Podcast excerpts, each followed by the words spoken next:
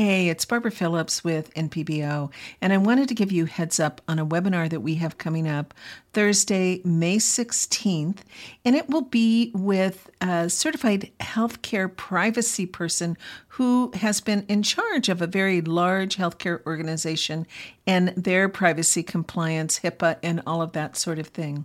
And I think it's very important that all clinicians attend this one because HIPAA affects all of us. And so you can get more information about that at npbusiness.org forward slash privacy matters. And just another quick heads up after that in June, we'll be talking with someone who has been in charge of the IT compliance to protect the organization. And so this one will be geared toward how do you protect yourself as well as your practice. And I'll be sharing more information about that later. So let's move on with the podcast. This is the NP Business Matters podcast, episode number 23 CLIA waivers and your practice.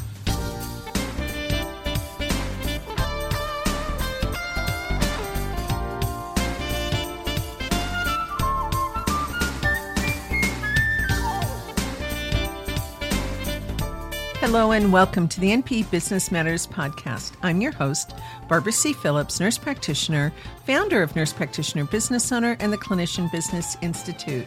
And since 2007, we've been providing education, resources, and support about the business of being a nurse practitioner. To learn more, please visit our websites at npbusiness.com and the clinicianbusinessinstitute.com. Today I'm talking about CLIA waivers. And if you're in clinical practice, chances are you've been doing things every single day, such as the UA dips, the finger sticks, rapid strep test, and more. And in order to do so, the practice that either you own or that you are working in must have a CLIA waiver. And yet, many clinicians don't even know what they are. And if you are a practice owner, you may be out of compliance if you don't have a waiver and you're performing any number of these point of care tests that are available. So let's talk about what it is, how to get it, why you want one, and really it goes beyond compliance. So, you want to make sure that at the end of this podcast, you head over to npbusiness.com forward slash podcast and get accesses to the resources that I'm mentioning today and the downloads, not, but not only just for today's episode, but for all of our episodes. So, let's go ahead and get started. All right. Let's talk about these CLIA waivers. First of all, just what is it? What the heck is a CLIA waiver? Well, CLIA, C L I A, stands for Clinical Laboratory Improvement Amendments. And it allows you to do point of care testing in your practice. So that's that's the basis of it. Now, in order for a test to be CLIA waived, the test has to be simple, it has to have low risk for any erroneous results. And notice I didn't say that they were error proof because they're not. Nothing is. But still, these have to be simple enough that you can do it in your office and that you can uh, delegate these tests as well to your staff. So, in your laboratory, or in other words, in the room in your practice in your clinic where you're actually performing these tests, you are ensuring that you're collecting the specimens appropriately, that you understand and follow the manufacturer's instructions, and that you and your staff know how to perform the tests, document the results, and are able to identify inaccurate results or test system failures. So, you know, those things that just, oh, this can't be right you know, the urine looks horrible and yet everything looks normal, so you want to look a little further. You've also got to make sure that you're following something called good laboratory practices for waived testing sites. And it's a little booklet, and I'll link a copy uh, to that in the resources for this podcast. But it is a requirement when you are signing up for the CLIA waiver. Now, CMS, the Centers for Medicare and Medicaid Services, and the FDA, the Food Drug Administration, have a complete list of tests that have been deemed as CLIA waived. You'll also in our resources that I'll link to find the appropriate CPT code for each test that is performed. Because the other part of this is if you want to bill for these tests, and you should because they're going to cost you money, um, you have to have the appropriate CPT test, or excuse me, CPT code. So, what are some examples of different types of CLIA-waived tests? and things that you can do in your office. Well, several of them we're very familiar with, such as urine testing for pregnancy or infection or a variety of other things. Doing finger sticks, such as for glucose A1C monitoring. You can even now do them for some blood chemistries and ESR counts, hormones, etc. We do drug testing in urine. We do colorectal screening for blood, various swabs that we use for the flu and the strep and the more. And some of the COVID testing now may even be CLIA-waived, not all of it yet. Um, and some of it may be provisional for the duration of the public health emergency. So if you are moving forward after the public health emergency, still doing these tests, you want to double check that they have indeed been cleared for you to use. And by the way, the public health emergency is now still in effect until January of 2022. So, just how do you get a CLIA waiver? Well, it's really quite simple. You can apply through your state or through the CMS website and if you happen to be in New York State or in Washington State, those states actually run and manage and oversee their own uh, program. So you'll definitely have to do it through the state in those states. But you could still go to your state and it'll send you to where you need to go. But I'll have a link of where you can apply at the CMS website. Now, the certificate costs $150 at the time of this recording, and actually, it's been that for a number of years. Um, and those, those certificates are good for two years. It'll take you, on average, about two months to receive it. And the thing here is that you cannot perform any laboratory testing, whether you're billing or doing a cash service or anything, you cannot do this, this testing until you have that CLIA waiver in hand in your office. And it's a good idea that when you think about when that two years is up, and you'll want to mark your calendar um, ahead of time, you want to renew it at least two months ahead of time, if not more, because again, once that CLIA waiver has expired, you cannot do testing in your office. And another thing that was recently brought to light by someone was if your CLIA waiver hasn't been updated, say that there's a change in practice ownership or you've moved the office, any number of things, you need to make sure that that address is correct. Or you may find out that you're out of compliance or somebody doesn't want to reimburse you or any number of things. On that note, the CLIA waiver has to be posted in your office, preferably in the area that you are doing testing. And most of the time, what you'll find is insurance companies want an updated copy when you are. Um, when they're doing the, the say quarterly attestation or you're having to renew your certification any of those things so just like you need to send them your uh, the face sheet for your liability insurance you also need to keep up with your clia waivers and licenses and that sort of thing so, what are some of the real questions and confusion that I see and questions that we receive at NPBO about this?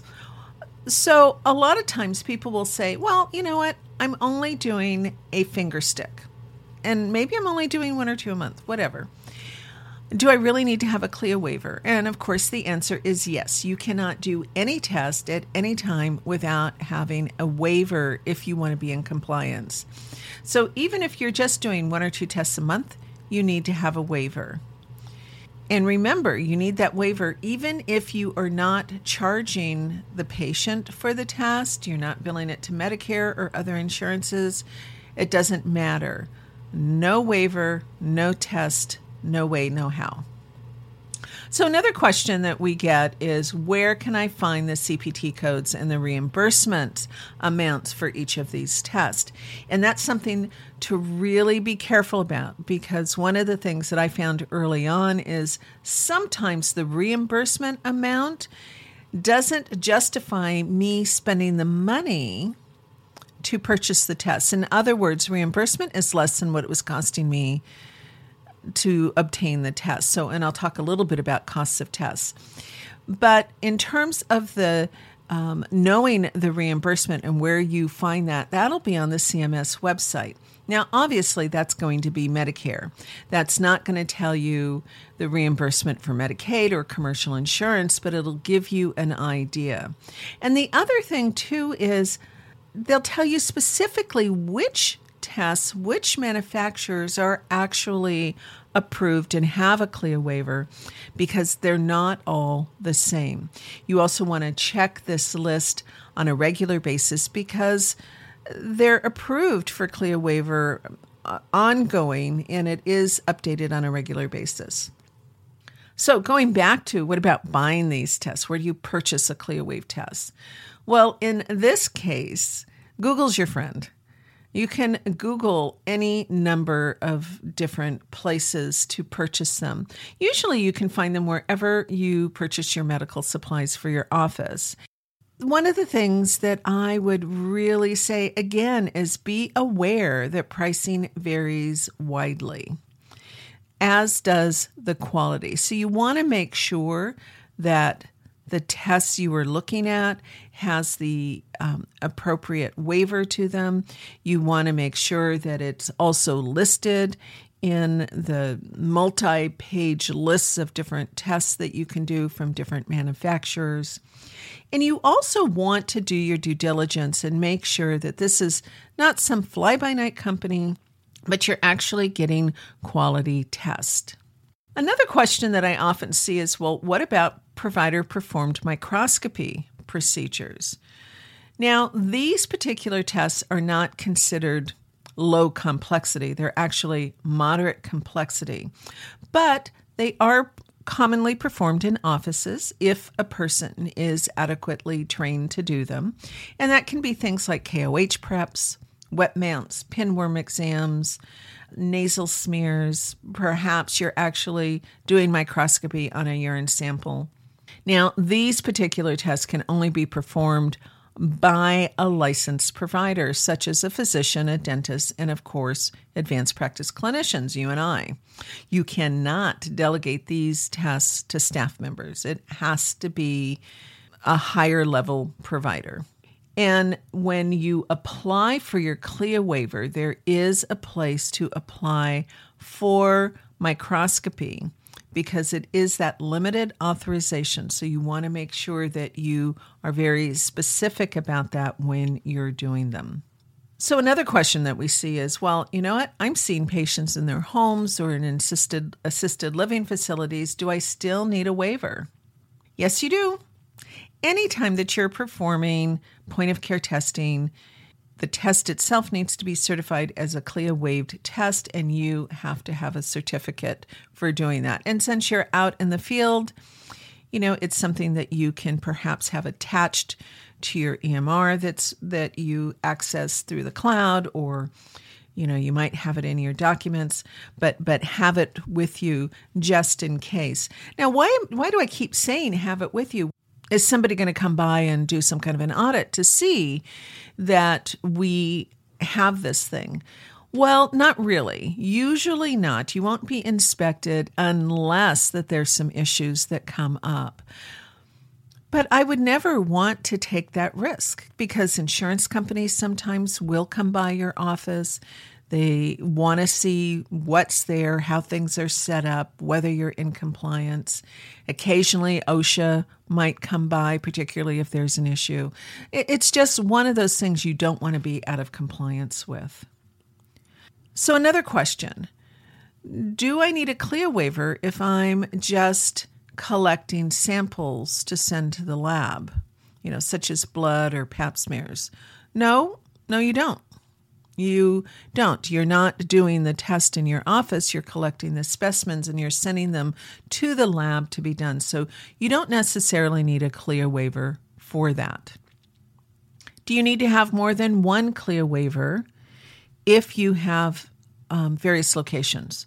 And in most cases, the answer to that is yes. You need to have it in every office. Now, there are some exceptions to that, such as are you a laboratory and do you have many laboratories and, and whatnot? Um, and those will be listed on the CMS website. But for the the most of us, uh, it's not that's not an issue for us. Most of us have one offices. A frequent question that I see is as a nurse practitioner, as a PA, can I be listed as the laboratory director? Many times, yes. In fact, probably most of the time, yes, because it is your practice. But just like most things that have to do with nurse practitioners, things vary state to state to state. And so you need to make sure that at your state, you'll be able to be listed as the laboratory director. I hope that that answers most of the frequent questions that we see. And if you have other questions on this, you can certainly let us know and let's try to get that clarified for you. So you can get more information on this at the CMS website and also the CDC website. And I'll put links to all of that in the show notes over at npbusiness.com forward slash podcast.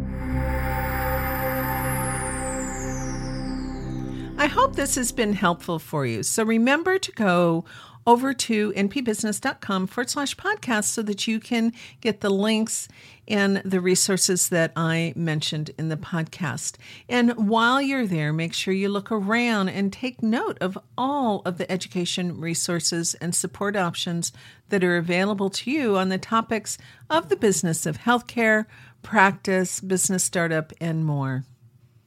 Again, this is Barbara C. Phillips, nurse practitioner and founder of Nurse Practitioner Business Owner.